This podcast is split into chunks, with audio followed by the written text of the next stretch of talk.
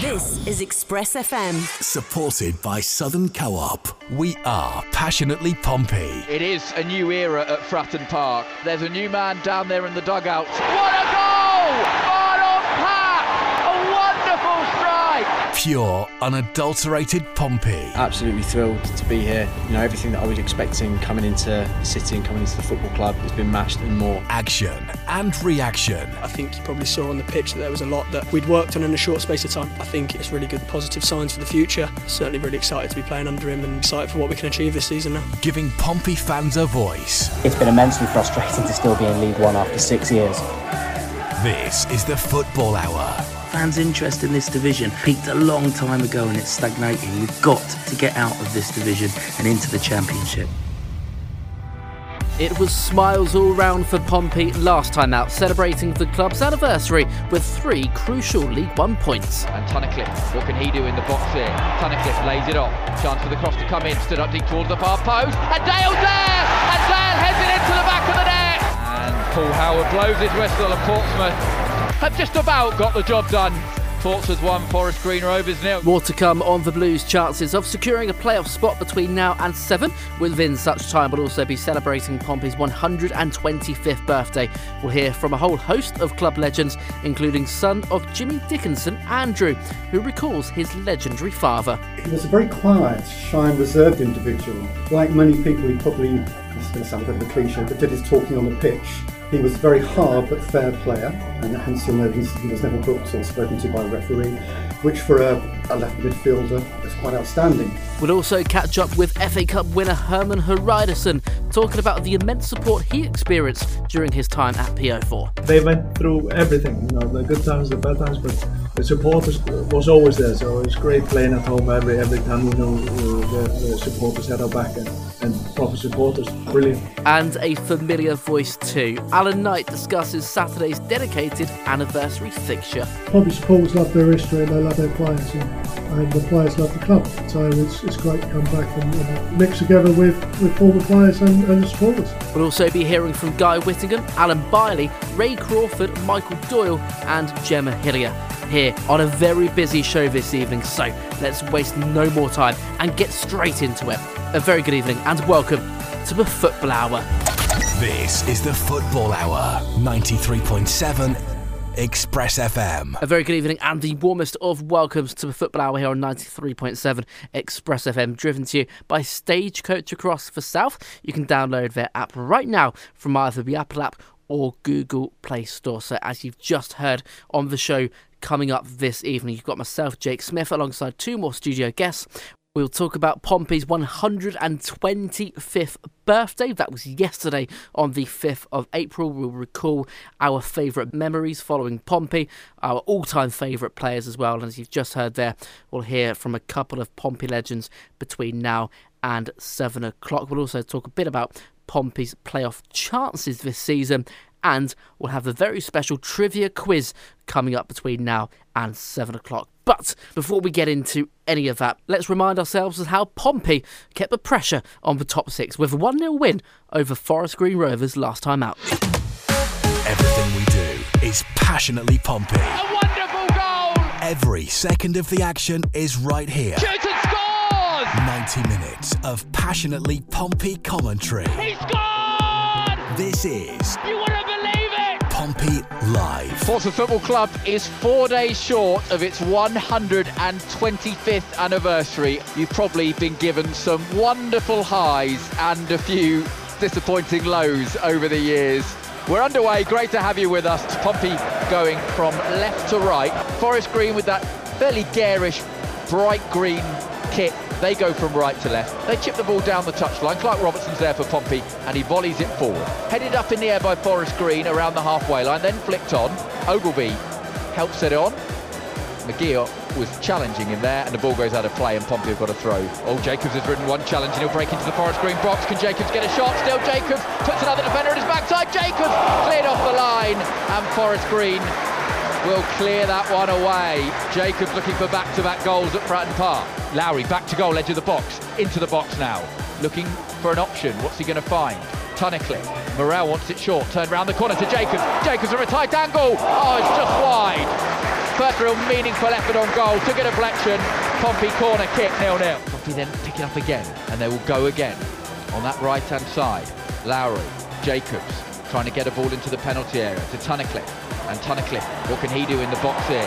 Tunnicliffe lays it off, chance for the cross to come in, stood up deep towards the far post, and Dale's there, and Dale heads it into the back of the net, and Portsmouth get that breakthrough. No idea how Dale got his head to that ball in front of the defender, but once he did, there was only going to be one outcome. There's no way Doyle was going to save it from there. Portsmouth one, Forest Green nil. Robertson's going to pick it up. Portsmouth still in possession. Can they find a way through? They lead by a goal to nil. Pack is stripped and ready to come on. Lovely crossfield ball looking for Jacobs. Jacobs, lovely first touch. Nice second one. Dale, no, no, he's missed.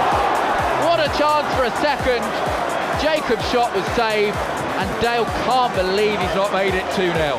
And Paul Howard blows his whistle, and Portsmouth have just about got the job done against Forest Green Rovers here at Fratton Park. An fifty-second minute header from Owen Dale is the difference between the sides. Portsmouth one, Forest Green Rovers nil. Every second of the action is right here. Pompey Live on Express F M with Aqua Cars. There we are then, the highlights of Pompey's one nil victory over Forest Green Rovers last Saturday at Fratton Park. And if you missed the other results from April first, we had Barnsley five, Morecambe nil. Big, big result at Oakwell, but a bigger result at the Valley, where Charlton Athletic dispatched Shrewsbury Town by six goals to nil. Cheltenham and Burton played out a nil nil draw. Elsewhere, Derby County defeated by two goals to nil at home to Ipswich Town. Fleetwood two, Exeter City two, Peterborough United nil, Oxford United nil, Port Vale nil, Cambridge two, Sheffield Wednesday one, Lincoln City one, and Wycombe Wanderers two, M K Dons two. So the table's looking like this. Sheffield Wednesday remained top despite having not won any of their last five games. They were helped, of course, by Plymouth Argyle not playing at the weekend. They, of course, in Papa John's Trophy action, losing by four goals to nil to Bolton Wanderers. Wembley isn't for everyone, lads. Uh, they remain second in the table, but with the game in hand over Sheffield Wednesday. Ipswich and Barnsley third and fourth, respectively, and really the two um, other sides capable excuse me, of chasing the top two. In the playoffs, Bolton Wanderers and uh, Peterborough United, with Derby, Wycombe, Pompey. And I suppose you still can count Shrewsbury Town. They are on fifty-five points. Pompey remain in ninth position after that win on Saturday. They have sixty-one, now just three points behind that top six. At the bottom, Forest Green Rovers twenty-fourth, Cambridge United, Morecambe and Accrington Stanley make up the remainder of the relegation zone. Joining me alongside for tonight's show, I'm pleased to welcome over the white line host Henry Deacon. Henry, good evening. How are you, Jake? I'm not too bad. I'm, I'm fighting a bit of uh, something in, in my throat, so do excuse me if I have to take a few sips of water throughout the hour tonight. But I can confirm that is water, much mm. against what everybody else is led to believe. I've not dropped anything in there. Um, and, and to be honest, Henry, we don't we don't really need to now. Pompey are doing all right. We don't need to sort of drown our sorrows in. It's a different type of libation we need these days, isn't exactly. it? Exactly. Look, Pompey three points off that top six now, Henry, with seven games remaining. No sides have games in hand on Pompey, apart from Shrewsbury, but they are six points behind the Blues. Are we really thinking too ahead of ourselves if we, if we can actually sit here and say, do you know what, this could be possible now? There's a feeling that you don't want to hope, but you can hope. And look, this position, I think a couple of weeks ago, I think we all have admitted was probably an unlikely scenario. But look, credit where credit's due. You know, this could have been a season that could have completely unravelled. It could have seen us finish in the bottom half. It could have seen us maybe be fighting other battles. But you've got to give credit to to John, what he's done with the same squad. He had no time really to bring many through the door, and look, credit to him, he's uh, he's brought something together, and he's brought this fighting spirit. And whether the playoffs happen or not, I think there's going to be a lot of hoops to jump. It's easy to say we're just three points off with seven games to go, but a- a- as we know, a lot can change in League One. And I know someone joining us on the show this evening is uh, quite optimistic about the potential of Pompey finishing inside a top six position. He actually... He's actually had the faith throughout the, the, the, the whole campaign since I've known um, th- this man here from the eighteen ninety-eight, Joe Wood. Joe, look, I think we've all had faith as Pompey fans deep down that potentially Pompey can save their season, but realistically many expecting another another campaign in League One. But look, I, I'll take my hat off to you if I was wearing one. You said a few weeks ago here on the Football Hour, do not write this team off, regardless of how many points we were behind and perform with the teams around us. You seem to so far be proving the rest of us um, doubters, uh, if you want to call us that, incorrect. Well, I mean, good to good to be back on. Um, yes, I'm not so much proving the doubters wrong. It's more the players on the park and the the numbers, really. They supported the fact that we were moving in the right direction, trending in the right way. And really, I don't see that changing in the next couple of weeks. I mean, we've seen Sheffield go and lose games that they shouldn't be losing mm. recently. Um, Plymouth not doing as well as they might hoped um, in, in the recent weeks. Honestly, it, it, it could all come tumbling down in the next couple of games. But like I say, numbers-wise, there don't seem to be much sign of of that happening. And Pompey are beating the sides they should be beating, which is always a lovely, lovely feeling. Yeah. Uh, Pompey, of course, celebrating now their one hundred twenty-fifth anniversary. That match with Forest Green Rovers last weekend was the kickstart of what is set to be uh, a year-long celebration at the football club. The birthday, of course, of Portsmouth Football Club came yesterday, the fifth of April, one hundred twenty-five years after their formation at twelve High Street um, in eighteen ninety-eight. I've been asking fans on social media uh, quite a few questions uh, involving Pompey and their favourite moments following the club, their favourite players, the best match they've ever been to. Um, one here from Ashley Farrell says, the favourite moment uh, following the club has to be the Checker Trade Trophy final. My favourite player, past or present, Christian Burgess, and the best Blues match he's been to was Pompey three, Tranmere two in twenty fifteen. That was a cracker and some absolute limbs at Fratton Park in that one. And Ashley ends up by saying the oldest replica shirt that he still owns is the two thousand two two thousand three home shirt, which uh, in brackets he's put older than me, says Ashley Farrell um, on Twitter. I've been asking many fans back home uh, for their thoughts and their favourite moments, best games, and of course their favourite players as well. We'll get to more of them between now and seven. Um, Henry, plenty of ups and downs for his football club over the last one hundred twenty-five years. Um, As a supporter, what would be your highlight following Pompey, either during your, you know, your time alive, or even casting your mind back before you were born, as to what you think would be Pompey's proudest moment during their history? I mean, look, we, we can't not avoid two thousand eight. I'm, and I'm not just going to put the F A Cup win in there. I'm just going to put the whole year of two thousand eight in there. Premier League finish where you finish in the top half, an F A Cup win, European football, A C Milan come to Fratton Park. Now, as far as years are concerned, for any football club anywhere in the world that are outside that traditional top six, that big six that we always moniker these days, that's some year. Mm. You win a trophy, you play European football against a team who won the European Cup about a year or so earlier. As far as times go, well, they don't get much better than that, probably in a lifetime. Joe Woods, um, I think it's safe to say you've been following Pompey a, a little bit longer, not not by much, a little bit longer than, than myself and Henry. So I, I should imagine you remember maybe a bit more of the noughties, maybe maybe the tail end of the nineties, or has that been? Because uh, obviously I, I was born in ninety-eight. Hen- Henry was born. Dare I say two thousand? two thousand, the millennium. Wow. Mate. Yeah, we were in nineteen hundred, Joe. But, you know, we don't remember back then. What what do you remember from the nineteen thirties? From the nineteen thirties, appreciated. um, no, I mean, my to answer the question you asked, Henry, um, that era in the in the late forties, early fifties has to go down as the, the pinnacle of Pompey at the moment. I say at the moment because mm-hmm. you know you, we like to think big. No, I think my my memory would be that of two thousand two, two thousand three. I was very fortunate that I was actually at the game that Pompey got promoted into the Premier League.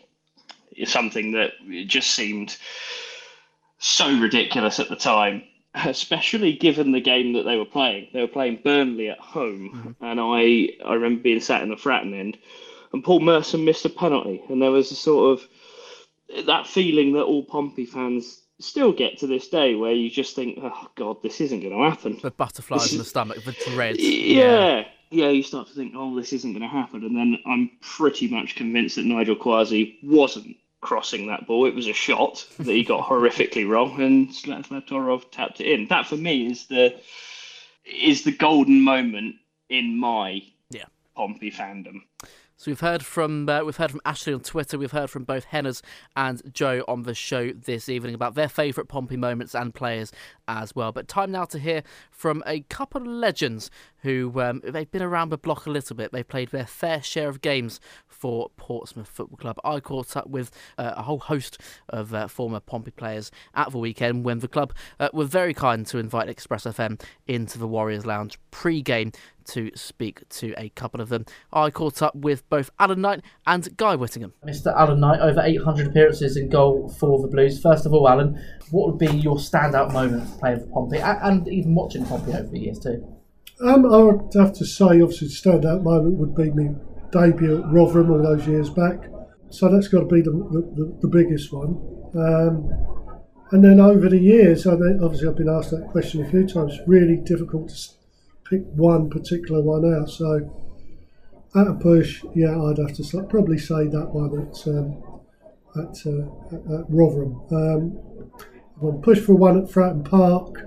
There was uh, a, a couple of games. There was a game against Man United in the League Cup in a replay. Unfortunately, we lost one nil when McClare punched it in. But uh, there was that one, and, and beating Everton here. Or I think we drew here and beat them there um, in the Cups. But yeah, no, I mean, yeah, far too many for me to try and uh, remember. I know everyone remembers Wimbledon away.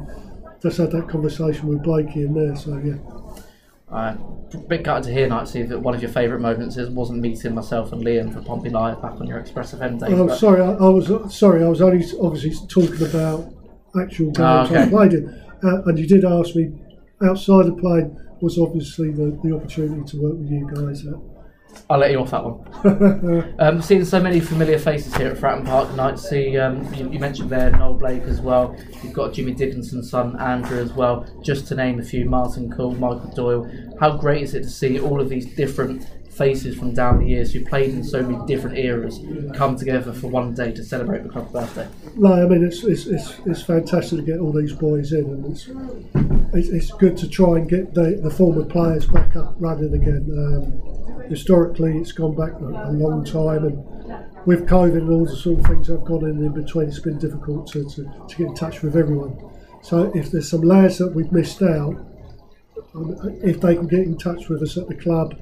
It's not been done purposely. We try to get hold of as many former players as we possibly can, and as you say, it's spread over the eras from the Premiership years to us back in the fall from the old second, and it's really great to have these guys back. They love coming back. Um, we were a bit worried about the weather, so hopefully we can get them on the pitch at half time.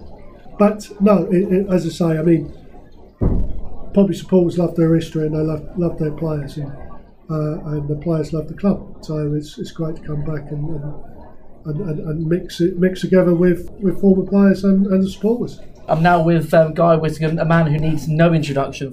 Guy, you are of course uh, a regular with the Fratton Park crowd week in week out, but on a day like this, celebrating the club's one hundred twenty-fifth anniversary, just describe to us what it means for you, having grown up playing for this club, managing this club, and now still working for it. Yeah, it's uh, I, I think you're just embedded in the. Uh, in the atmosphere and the environment uh, when you've you know dedicated that amount of time to this club, and it's not and not just the time, but uh, I think I think I probably take, took more of it when I was coaching and managing this club through those rough periods. That was rough six years.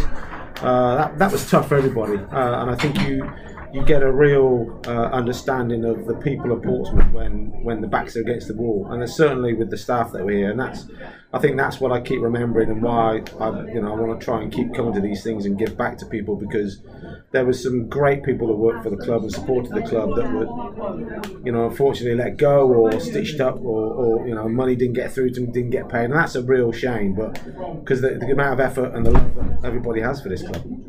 You mentioned as well with people of Portsmouth, the backs to the wall kind of spirit. What do you think separates Pompey from any other football club, and what makes them really different and unique? Um, Look, I think I think in some areas, and I, and I, and I have to include Sheffield Wednesday with this. I think some some teams just want to see you go go and give out everything on the football pitch as a player, because um, they, you know, the fans work hard during the week uh, for their money, and they want to they want to go and release and enjoy. And they, the least they expect is for you to put one hundred percent effort in. And I think that's that's what you have to do as a player, and that's the, probably one one thing that really I think uh, in a way connects us, is that, you know, I, I felt I always gave one hundred percent when I was representing the club as a player. Or, or coach or manager, and I know that's that that is exactly what people here want. There we go then, Knight C and Guy Whittingham, two very familiar faces um, I caught up with on Saturday afternoon. Okay, don't forget, Pompey fans back home, we want to know your favourite Pompey moments, your favourite Blues uh, player as well, and if you own any replica shirts, which one is the oldest currently sat in your wardrobe? Get in touch. eight one four hundred is the number to text. Start your messages with the word Express. You can email sport at express f m dot com, tweet using at express f m, or visit facebook dot com forward slash Pompey Live. Right, earlier on, we heard from both Alan Knight and Guy Whittingham, and a little later in the show, we'll be hearing from uh, Andrew Dickinson, uh, son of, uh, of course, Pompey legend Jimmy and Ray Crawford, but also hear from Alan Biley, who talks about his time at Fratton Park. one hundred twenty-five years at a very special club, probably the most special club in my life. And you realise that when you, you step your toe into the realms of the island city, and it's a one-club city, and you've only got to be here a few weeks, and all of a sudden you're embedded in that. We'll hear more from Alan Biley as well as myself, Henners and Joe when the Football Hour returns in just a few moments' time. This is the Football Hour, ninety-three point seven Express F M. Go by bus, go greener with Stagecoach. Next up, a cleaner, greener future. Did you know that if we all ditch the car and switch to a bus just once a month for a year, we'd save the U K two million tonnes of C O two? Switch to bus, because by switching, you can make a big difference. Get on board a Stagecoach bus for a cleaner, greener future. For more information, go to switch to bus dot com. This is the Football Hour, ninety-three point seven Express F M. A very good evening. Welcome back to part two of tonight's instalment of the Football Hour here on ninety-three point seven Express F M. Brought to you, as always, by our friends over at Stagecoach across the South. You can visit their website right now, stagecoach bus dot com, to find out even more information on the services they can provide in your area. Right, so far this evening we've heard from the likes of Joe Wood, Henry Deacon, Alan Knight and Guy Whittingham talking about Pompey's one hundred twenty-fifth anniversary celebrations. Now let's hear from a few more Pompey legends. I caught up with Alan Biley, Andrew Dickinson, son of Jimmy, and Ray Crawford at Fratton Park on Saturday afternoon. Biley, of course, you played for Pompey back in the day. A lot has changed in the world of football since then. Describe to us what you think the, the biggest change has been since your playing days. Um, I think it's got softer. Uh, I think uh, the contact sport out of it is gone. I think it has brought in a little bit of what we'd have called in our day, funny enough, cheating. You know, the pulling the shirts, the diving, the, the faking everything you could possibly do. And then on top of that, you've got the uh, technical side of it. I mean, V A R, what does that stand for? um, very arguable decisions or, or results. Um, you know, because in my day, when I did have long hair, I wouldn't have scored half my goals because my hair would have been offside, and and to be offside by a toe or whatever. So, I, I think they tried to make it a bit too American for me, and um, it, it's become too much stop-start. There are too many stop-starts, and there's too many players that, uh, with the agreement of management and staff, that are getting away with things that in the old days they didn't. But I have to stand up and say I'm a dinosaur, and that's the way of the world now, so you live with it. Having said that, it's it's quicker, um, it's fitter, and the skills are out of this world, but I still truly believe that the great players of the sixties, seventies, eighties, nineties would still walk through this football, because there isn't that contact sport on it. The pitches are like billiard tables. I mean, we played on beaches, on, you know, pebble beaches as well, um, and and you still saw the great players being able to produce on that. So th- those are some, but I could talk to you for hours about what I think yeah. is, and some I, I I sigh about, and some I go, yes, that's fantastic, because um, it, it evolves. Um, off the park, you've had the situation where when we played, players were more pawns. now the players are the kings, and the, the, the clubs are more like the prawns, and and, it, and it's evolved that way. And it's a it's a very interesting scenario that if you could sit down and talk about the last forty years of football, actually how it has changed. You've only got to look at some um, games from uh, even just as far back as the eighties and nineties, and half the team would get sent off now.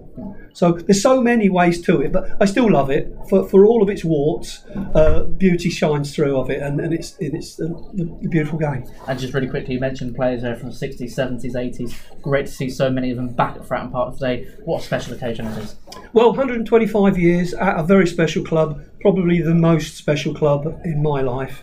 Um, and you realise that when you, you step your toe into the realms of the island city, and it's a one club city, and you've only got to be here a few weeks, and all of a sudden you're embedded in that that blue uh, flag of, of the Pompey boys, and, and you just you eat, sleep and drink it, and the, the locals, the, the fans, the supporters, they're just the best. Andrew Dickinson, son of uh, Pompey legend Jimmy Dickinson. Um, Andrew, I think it goes without saying, your father Jimmy was, or still is, the ultimate legend. If there was anyone to really sum up that word, it would be Jimmy. Can you just sort of describe to us what kind of man he was, not just on the pitch as well, but, you know, off the pitch? And, you know, many fans growing up in the last twenty, thirty years who might not remember seeing him play. Yeah, I mean, he was he was a lovely father, of course, I'm allowed to say that. Um, he was very, he was a very quiet, shy and reserved individual. Um, like many people, he probably, this is going to sound a bit of a cliche, but did his talking on the pitch. He was a very hard but fair player, and hence you'll know he's, he was never booked or spoken to by a referee, which for a, a left midfielder um, is quite outstanding. Um, so, but off the pitch, he enjoyed a quiet life. I mean, back in the day when we used to have a programme called Grandstand on Saturday afternoons, he quite easily spent all the Saturday afternoon watching that, because he, he loved sport. So not, not only was he a good footballer, he played tennis to a pretty high standard as well, badminton, uh, cricket for the Hampshire Maniacs, so pretty much an all-rounder. Yeah, absolutely, I'll say so. Um, we know soon the Jimmy Dickinson statue will yeah. be unearthed just outside here at Fratton Park behind the North Stand. That's been set up by uh, the Pompey Supporters Trust. The fans have dipped in their pockets to make this uh, statue a reality. And as we mentioned previously, if there, if anyone deserves a statue at Portsmouth Football Club, it is Jimmy. How do you feel about having your father honoured in such a way? Um, of course, it, it gives you a tremendous sense of pride. Um, also a bit of embarrassment, and I think my father too would be slightly embarrassed about it, but secretly he'd, he'd, he'd really love it, I think. Um, but it's such a tremendous gesture, and t- to be honest, I think about it less as a, a, a family thing from my perspective. It's, it's more about honouring people who paid for the club over the years and the importance that Pompey has for many people's lives locally. So he's just encapsulating that, if you like, in that statue. I'm really looking forward to seeing it. Right, I'm now with Ray Crawford. Ray, it's a pleasure to see you again back at Fratton Park. Um, celebrating the club's one hundred twenty-fifth anniversary um, this weekend. So many um, old faces back at Pompey as well, from the noughties, the nineties, the eighties, the seventies, you name it. How good is it to see so many of these people back to support Pompey in their birthday celebrations? Oh, it's really fantastic. I didn't know there were so many ex-Pompey players still alive. I thought I was the eldest one, which I probably am. But uh, having said that, it's lovely to see all these ex-players here and all enjoying one another's company. And if you could pick up one moment from your time Uh, either watching Pompey or playing for Pompey that stands out as perhaps the pinnacle um, over the years, What, what would you think would be your biggest memory? I think making my debut for Pompey as a, a twenty-one-year-old, uh, coming through the ranks, um, born in Fratton Road, uh, played for the youth team, and then getting through to play for Pompey. When um, it's, a, it's the greatest memory for me. It's, it's a pity I couldn't. They couldn't see how good I was going to be, because I was only young, I was only twenty-one, and that was young in those days, um, with the older players around. And um, you know, I went on to play for England, but I would have loved to have done it for Pompey. There we go then, Biley, Andrew Dickinson and Ray Crawford. Thank you once again to Pompey and those three for supporting us with those conversations. They're great to chat to them. And a little later on, we'll also hear from Michael Doyle, Gemma Hillier and Hermann Hreiðarsson. Stick around for those interviews in a little while or so. Right, lads, um... We, we've had enough fun talking about Pompey's history. We've had some really great interviews as well. But who is ready for a little bit more fun?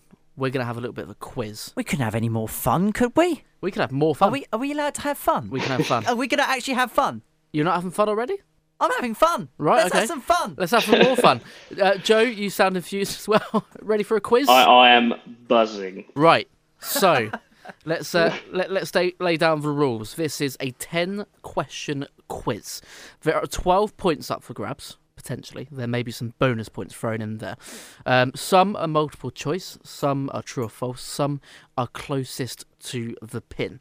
As there are ten questions and there are two of you, I will be alternating with who I would like to answer the question first. So we'll start Ooh. with Henry answering the question first, then the second question will go with Joe, and so on and so forth. So there's a little bit of fairness within that. Now, again, I, I mentioned Mister Henry pre-show, Joe. I'd be very disappointed out of these points up for grabs if you get less than six. If, Ooh, you, if right, you get less okay. than six, then I think we've got to seriously review you coming on the Football Hour, because you, if you're not Pompey through and oh, through... Blimey. Yeah. Oh. Issue is, though, you set expectation now, and because yeah. of that, there's going to be nerves creeping Good. in. I want there to be nerves. Pile on that pressure. Yeah, that's what I thought. Right, question number one. This is multiple choice. I'm going to start off with Henry to answer first. Right, we'll start off with an easy one. You both should get this one. If you don't, quite frankly, like I say, you shouldn't be on the show. What was the first colour strip Pompey wore when they were formed? Multiple choice. Is it A, navy blue, B, salmon pink, or C, white? Henry? As we know, we never played in blue to start. We played in salmon pink. Thank you, Henry. Joe? Yeah, salmon pink. Salmon pink. You're both going for salmon pink. I can confirm... that is correct. Of course it was salmon pink, the first ever Pompey strip um, to be played in. So that is a point apiece after the first question. Question number two. This is true or false. Portsmouth are one of few clubs to have had the same player play throughout four different decades. And we'll start with Joe. True or false? I'm going to go with true on that one. Joe's going for true. Henry? I could think of a couple of three-decade players, but I'm struggling to think. It'd be someone late sixties. Oh, you can tell the suspense, the tension within this room is killing me. I just can't see someone playing for four different decades at any club anywhere in the world, so I'm going to have to go false. Oh, we've got a differential there. We love that. I gambled, Henry, if I'm honest. Oh, just for clarity as well, those listening back home, Henry is in the studio, Joe is tuning in back home, so we have actually got Joe on a live video link, so I can actually check that he's not cheating. So don't, don't how, how do you know whether you can check whether he's cheating or not? Because he's he's raising his hands like this. Like, yeah, but what you don't know is there could be someone in the background oh, in his picture yeah, but it's not who, who could well be... I don't have one. friends, Henry. This, is, this isn't who... Yeah, but do you realise that when you're doing the answers, there's just someone in the background coughing? Is it C? It's not who wants to be a millionaire, Henry. Come on. Right. Anyway, back to it. We, we got off a tangent. Right. Joe said true. Henry said false to Portsmouth, one of the few clubs to have had a player... play throughout four different decades. Joe, you said true. Did. Henry said false. It was indeed true. And is that the incorrect buzzer? That is the incorrect buzzer. So Why, was it just, is it, do we just not afford the second part of the of the buzzer? And so we've just gone with one buzz and not...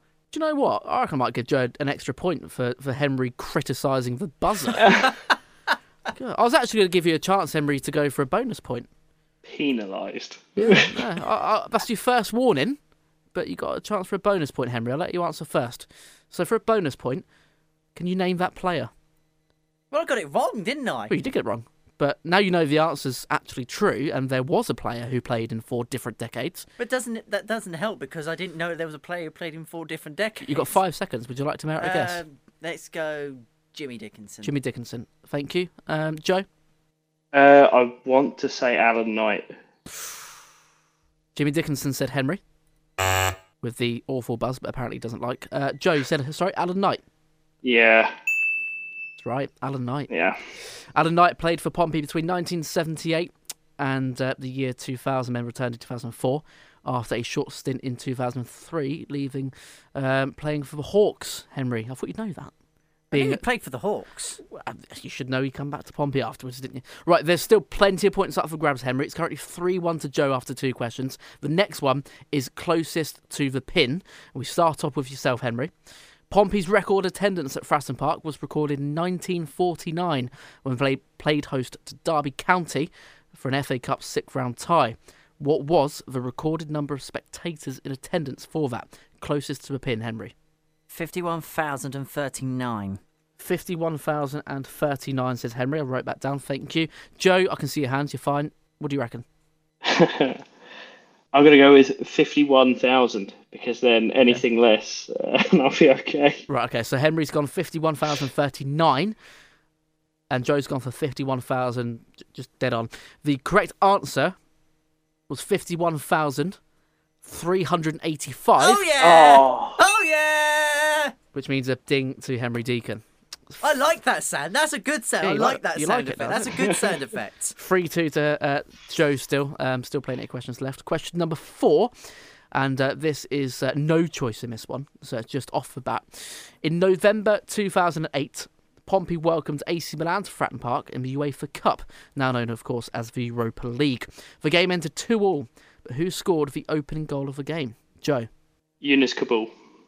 Henry? I was going to say... Uh, yeah, Yunus Kabul. Yeah, Carney scored the second, didn't he? You're both correct. It was indeed Yunus Kabul. Pompey, of course, taking a two-goal lead in that match, but um, ending up drawing by two goals to two with A C Milan. Yunus Kabul, uh, the first player on the score sheet. Right, moving on. Question number five. It is four three to Joe. Again, no choice. Earlier in the same year, on the Blues' run to the F A Cup final, Harry Redknapp's side travelled to Old Trafford to take on favourites Manchester United in the quarter-final stage. Pompey famously won one nil via second-half penalty, scored by Sully Montari. Goalkeeper Thomas Cusack gave away the spot kick and was sent off. But who replaced him in goal to face the penalty and finish the match in between the sticks? Henry. Rio Ferdinand. Joe? It was Rio Ferdinand. Yeah. Okay, a couple of easy ones for you. It's now five four still to Joe. A point apiece for that one. It was indeed Rio Ferdinand, Sully Montari converting that spot kick. Right, question number six, multiple choice. Who, in nineteen eighty-four, travelled to the south coast to take on Pompey, becoming and remaining still the side to have travelled the furthest distance to face the Blues at P O four? This is multiple choice. We start with Joe. Option A. Was it Boca Juniors? Was it B, Orlando Pirates Reserves? Or C, the New Zealand national team? Uh, well, the Orlando Pirates are from South Africa, I they think. Are. So I'm going to go with them. Okay. The Reserves. So Joe's gone for the Orlando Pirates Reserves. Henry? Now, I'm going to deduce this down. Mm-hmm. So nineteen eighty-four, politically, Boca Juniors uh, probably isn't going to yeah. happen. Right. And... I can't see the New Zealand national team playing at Fratton Park unless they're going to be playing in one of those tournaments where they're going to be taking on England, et cetera at Wembley. Now, why England would be taking on New Zealand in a tournament in the middle of nineteen eighty-four, I've got no idea. It's not a World Cup year. And if I remember famously, nineteen eighty-four was a famous year John Barnes scored that goal at the Maracanã. Mm-hmm. So for that reason, I'm going to... Actually, no. Oh, hello. No. Hello. I'm going to change my mind. Curveball. I am actually going to go New Zealand because if I'm correct, if I'm correct, wasn't this in the middle of apartheid and there was a ban yeah. on South African teams playing? Right, Henry's just taken it completely uh, logical. To be fair, you, you get the point. It, it was indeed the New Zealand national team. It wasn't Boca Juniors. It wasn't the Orlando Pirates Reserves. When I lobbied this question earlier, Joe, I didn't take any political issues into account. I chose two random teams that it could possibly be. Um, but yeah, it was the, the New Zealand national team. Um, Pompey won three two. New Zealand were... You, you mentioned, Henry, why New Zealand would be in England randomly playing at a tournament. Well, this is even... Enlighten me. This is even more random. New Zealand were on an eight-match tour of Fiji and the United Kingdom. You know, Fiji and United Kingdom being famous for being really close to each other geographically. So, yeah, New Zealand came to Fratton Park in nineteen eighty-four. Pompey won. All right. I knew that politics college degree would come in somewhere. There we go. Henry's used an educated guess. Right. After six questions, it is five all. Lovely. Number seven, closest to a pin. We mentioned earlier Blues legend Alan Knight. But how many first-team appearances did he make for Pompey overall? And we start with this one with Henry. seven hundred and one? seven hundred and one says Henry. Joe? Uh, oh, uh, do I play that game again where I just go shade under just to see him off? Um, A tactic? I'm going to go six seventy. six seventy. The point goes to Henry. He's taken the lead. It's six five. Oh. Eight hundred and one. You severely underestimated Knightsey there.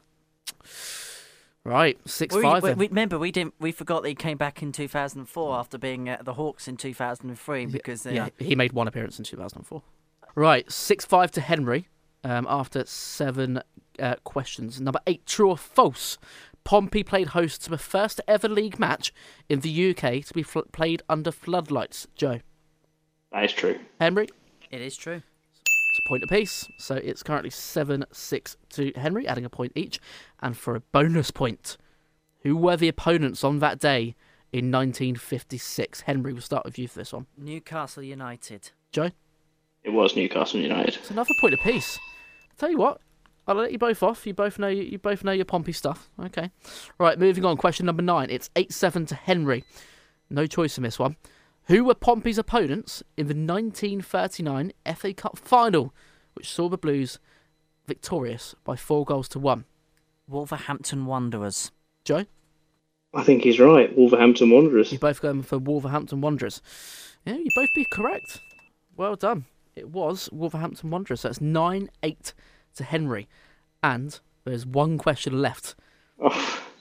So, Henry, to seal the victory or... can Joe equalise? We're going to start with Joe. It is multiple choice. Who scored more league goals for Pompey during their respective times at the club? Was it A, Matty Taylor? Was it B, Niko Kranjčar?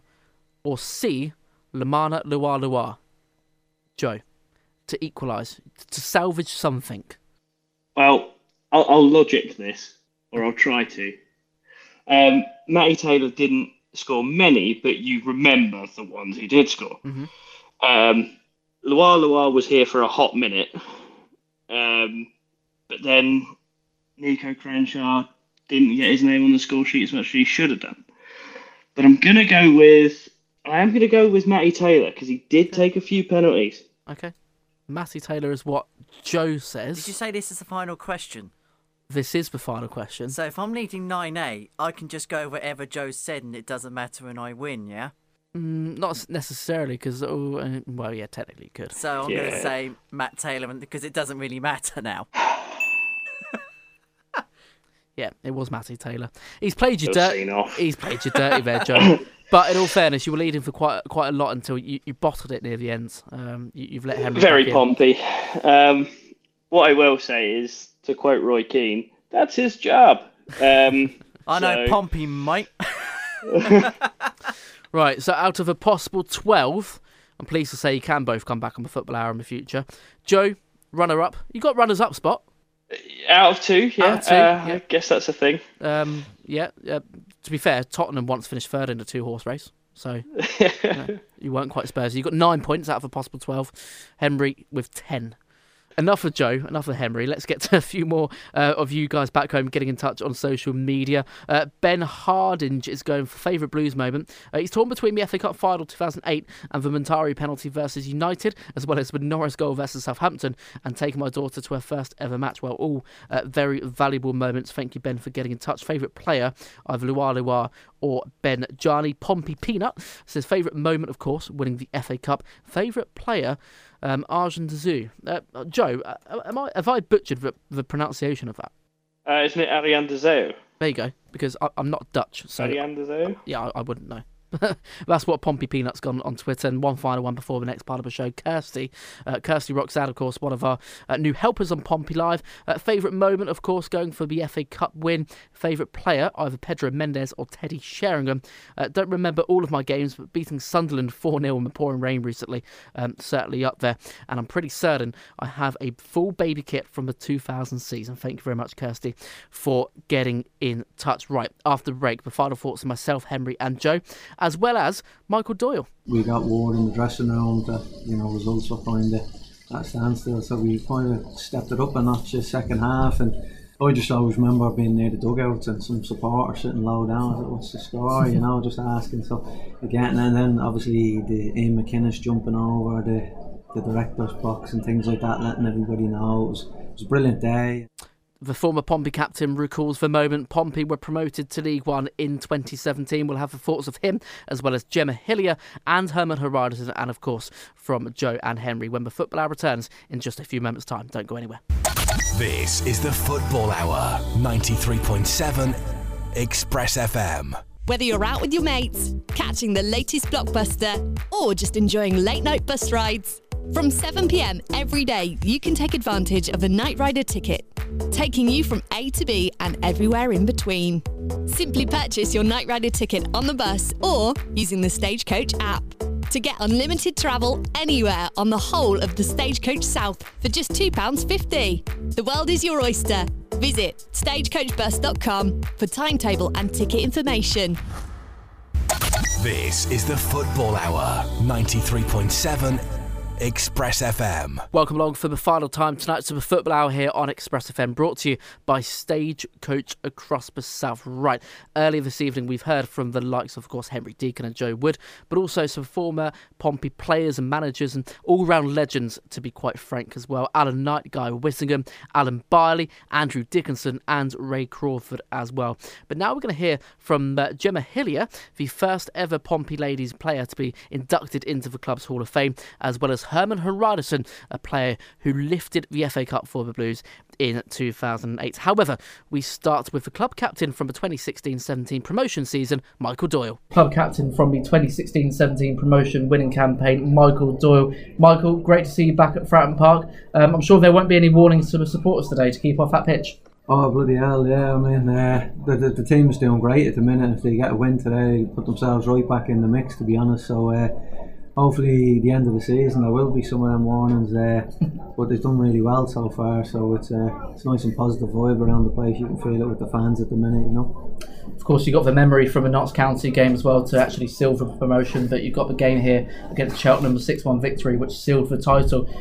As a player playing in that match, um, knowing that the, the potential to win the title that day was there, but perhaps the likelihood of it with Plymouth and Doncaster slipping up, when did you know, as a player with your teammates, that actually we had won the title? Because the fans knew quite some time before, I imagine you guys did. Yeah, as I say, it was a bit of a strange uh, situation in that game. I think uh, I think we might have been drawn at half time, and I don't know, I think we got word in the dressing room that, you know, results were kind of at standstill, so we kind of stepped it up a notch the second half. And I just always remember being near the dugouts and some supporter sitting low down, I said, what's the score, you know, just asking. So again, and then obviously the Ian McInnes jumping over the, the director's box and things like that, letting everybody know. It was, it was a brilliant day, and uh, the celebrations after, and to top it off, like you say, six one performance on the day. It was, uh, it was a brilliant last few months that season. It was uh, really picked it up. Playing in front of the um, Pompey supporters, particularly here at Fratton Park, where does that sort of rank amongst the home sort of grounds you've played in front of in your career? Oh, it's right up the top, honestly. It's, uh, there's no better place to play. Uh, I say, you know, all the good times were, were amazing, but times stick out, like early in my fourth season, uh, playing Morecambe at home here, losing three one down to ten men we went, and you know, we ended up getting a draw in that game. The reason why was because of supporters. When we went three one down, they got louder, and, and other grounds in the you'll be getting bloody billed off like a, a big club like Portsmouth and that if you're if you're losing to, no disrespect to Morecambe, but you know, Portsmouth fans for me that day was bloody hell, this club is special, and uh, that was quite early in my Portsmouth career, and you know, for two years after that they stuck with us. Uh, it was brilliant. There was uh, some brilliant memories, you know, and it was a lot by, by uh, created by the supporters. Former Pompey women's player Gemma Hillier, the first ever player from the Pompey women's side, or the Pompey ladies back then, to be inducted into the club's Hall of Fame on this weekend of the anniversary celebrations of the football club. What do you think, um, in your own words, it means to the city of Portsmouth to be celebrating this? Um, yeah, it's really, really um, great for the city. Um, it gives um, the youngsters that come and watch the match like a chance to kind of like see the uh, former players, and then obviously all the older fans. It gives um, them lots of great memories, I assume, of like past games and past like their past heroes, I guess. Um, and to see like kind of what the older players look like now and what they're doing and things. So yeah, it's really great um, to celebrate. And we mentioned previously the all-time top goal scorer for the Pompey women, and you were the first inductee for the Pompey women into the club's Hall of Fame. When you heard about that news and when you were inducted into that Hall of Fame, how did that feel from a personal perspective? Uh, so when I was told, I actually thought it was a joke, because Um, it's kind of not really the sort of thing that women get inducted into Men's Hall of Fame, but um, when Jake told me and it settled in, um, it was obviously a mega proud moment for myself and my family. And not only that, I think it was just a great like scope for women's football that um, obviously I'm the first one to be inducted, but hopefully not just in Portsmouth, that many more women can be inducted into Men's Hall of Fames. And finally, on the uh, Lionesses' victory over Germany in the Euros final last year and the, the Her Game two campaign, the work that Jay Sadler's doing with the Pompey women now as well, do you feel like the women's game is growing along the way that it should be, and do you think there's much more to come? Absolutely, yeah. I mean, since the Euros, the amount of like young girls that have started playing and kind of like media coverage, everything is like being massively hyped up. Um, so yeah, amazing for the England women, and still a lot of work to do, I think, but definitely on the right track for women's football to keep growing and be the, the amazing thing that it can be. I'm here with former Blues defender Hermann Hreiðarsson. Hermann, a great occasion to be back at Fratton Park today to celebrate the club's birthday. Yeah, magnificent. Great to be back, uh, and uh, you know, brings back uh, fantastic memories. And speaking of those memories, you played for Pompey during the sort of Premier League era, towards the ends of that sort of era, men dipping into the Championship when the club were going through some really tough times on the pitch. Describe to us how it was, you know, feeling playing in front of that Fratton Park crowd. It, it was the best, you know. The the, the fans are second to none. Uh, like I've said before, they they went through everything, you know, the good times, the bad times, but the support was always there, so it was great playing at home every every time, you know, uh, the, the supporters had our back, and, and proper supporters, brilliant. Do you have one particular memory that stands out in your memory that sort of from your time playing for Pompey? Yeah, winning the F A Cup is a, is a highlight of my career for sure, and, and, and the memories from that, and, and just a memory for everyone, the, the trips to Wembley, the, the day after, you know, celebrating the trophy down, down in Portsmouth with uh, hundreds of thousands. It was uh, amazing, amazing memories, amazing time. There we go then, Michael Doyle, Gemma Hillier and Hermann Hreiðarsson rounding off what was a fantastic day at Fratton Park on Saturday, where we caught up with plenty of Pompey legends. And the uh, celebrations of the club's one hundred twenty-fifth anniversary, they do continue as the next twelve months unfold. Of course, um, yesterday was the actual birthday on the fifth of April, but for the next twelve months the club will be celebrating the anniversary in full, with plenty of content coming up on the social media channels and some dedicated matches between now and the end of the campaign as well. Right, um, let's now take a little bit of a closer look into the next game for Pompey. They take on struggling M K Dons away from home this Good Friday tomorrow afternoon, and although I say struggling, M K Dons are at the wrong end of the table. They have uh, gone unbeaten in their last four matches, so they will be a side to be wary of this weekend. Kirsty Roxanne has more on Mark Jackson's side. Last Saturday marked the beginning of the one hundred twenty-fifth anniversary of Portsmouth Football Club, as the Blues welcomed former players from down the years back to Fratton Park and secured a one nil win against Forest Green Rovers. In form, M K Dons are Pompey's next opponent. Pompey Live, this week's opposition. John Mastino will be looking for a third consecutive away win as we head up the M twenty-five towards Stadium M K this Good Friday. Back in December, in the reverse of this fixture, it was the Blues who suffered a two nil defeat on home turf. Now let's take a closer look into M K Dons and the first time John Mastino will meet this side as a manager. Manager. The Dons are currently managed by Mark Jackson, who took to the helm in December twenty twenty-two. The ex-Scunthorpe United defender started his playing career at Leeds United and also made four appearances on the international stage for the England under twenties.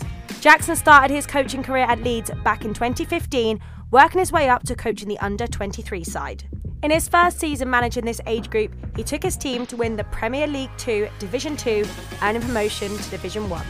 Taking on the manager role at the end of last year, when the Dons were sitting at twenty-second in the table, only three points from safety, Jackson won his first game in charge, and in doing so, scored the club's first home league win for over four months. One to watch. thirty-eight-year-old centre-back and club captain Dean Lewington is our one to watch this weekend. Lewington has been in the side for almost twenty years and first joined the club back when they were known as Wimbledon. He has seen the Dons spend three seasons in League Two, sixteen seasons in League One and one in the Championship. On the eleventh of September twenty twenty-one, Lewington made his seven hundredth league appearance for the club in a one nil victory over Portsmouth. To date, he is one of the E F L's most loyal footballers, surpassing nine hundred career appearances across all competitions, with over eight hundred seventy of those coming in an M K Dons shirt. For a short time just before Christmas, Lewington oversaw managerial duties at the club on a caretaker basis following the departure of Liam Manning.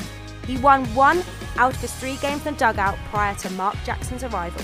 Top scorer. Sudanese forward Mo Issa is M K Dons' leading goal scorer this season with six league goals at this stage of the campaign. The former Cheltenham Town, Bristol City and Peterborough United player has never struggled to find the back of the opposition's net. The twenty-eight-year-old who wears the number ten for M K Dons also has two goals in the F A Cup this term. Current form. Mark Jackson's side are currently sitting in nineteenth in League One, looking likely to spend a fifth consecutive season in the third tier. The Dons have accrued forty points from their thirty-nine league matches played to date, only five points clear of relegation zone. They have, however, recorded three wins out of their last five games, with two of those victories being on home turf, with a thirty-three point three three percent win rate since Jackson succeeded Liam Manning in December. Who will come out on top in this one? Will it be the third consecutive away win for the Blues, or can the Dons get their third consecutive win at Stadium M K? All the unmissable action on Pompey Live.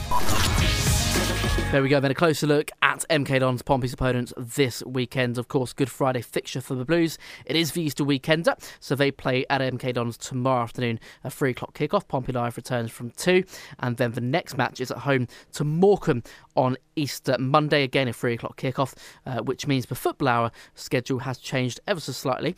Of course, we're on tonight, which is a Thursday, very different to usual, and our next show will be on Sunday, live from six o'clock here at Express F M, and then we'll be next on uh, next Friday to preview uh, the Blues' next league fixture. So a bit of a change over the Easter weekend. Uh, we've heard a bit about M K Dons, and quite frankly, Henry, uh, we took a bit of time with that quiz. Went on a little bit longer than we'd perhaps hoped for, Heather, so we've not really got time to look ahead to tomorrow's game, but we will do that, of course, on Pompey Live tomorrow. But I will ask now for your score prediction. Pompey v M K Dons, can the Blues keep up their, um, their pressure on the top six? What are you going for? This could be one of those smelly games because they're a team at the bottom in form. But let's go with an optimistic two nil. two nil written all over it. Thank you, Henry Deacon. And thank you very much for joining us on the show tonight, Henners. It's been, I would say, a pleasure, but I'd be lying.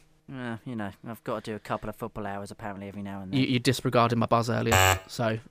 It's goodbye to Henry Deacon. Uh, Joe Wood, thank you very much for joining us on the show this evening. It's been, it has been a pleasure to have you on the show tonight. Um, your score prediction, please, sir.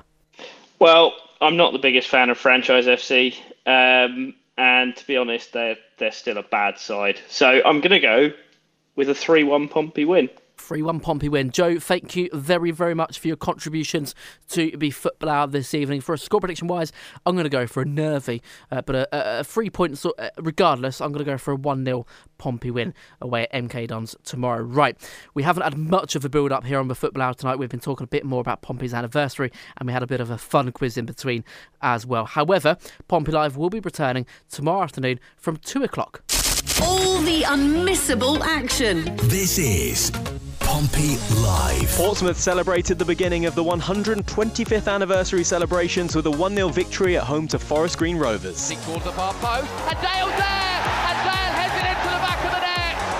No idea how Dale got his head to that ball. The Blues begin the Easter weekend with a trip to M K Dons next. Join us for all of the unmissable action. Good Friday from two. Pompey Live on Express F M with Aqua Cars.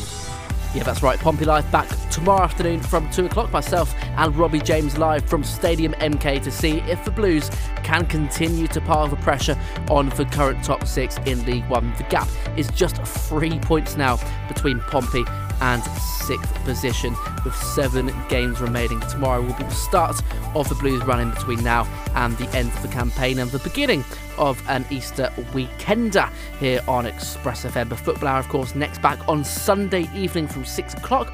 We'll be previewing Pompey's Easter Monday fixture. They welcome Morecambe to Fratton Park on Monday. That is the tenth of April. But, of course, all eyes on tomorrow afternoon, two o'clock here on Pompey Live to see if Blues can beat M K Dons away from home. Right, coming up on Express F M this evening, uh, Express This Week with Chris Pearce, returning right after the news at seven o'clock. He's on until uh, nine o'clock this evening, which is when Chaz Byrne returns with his rock show.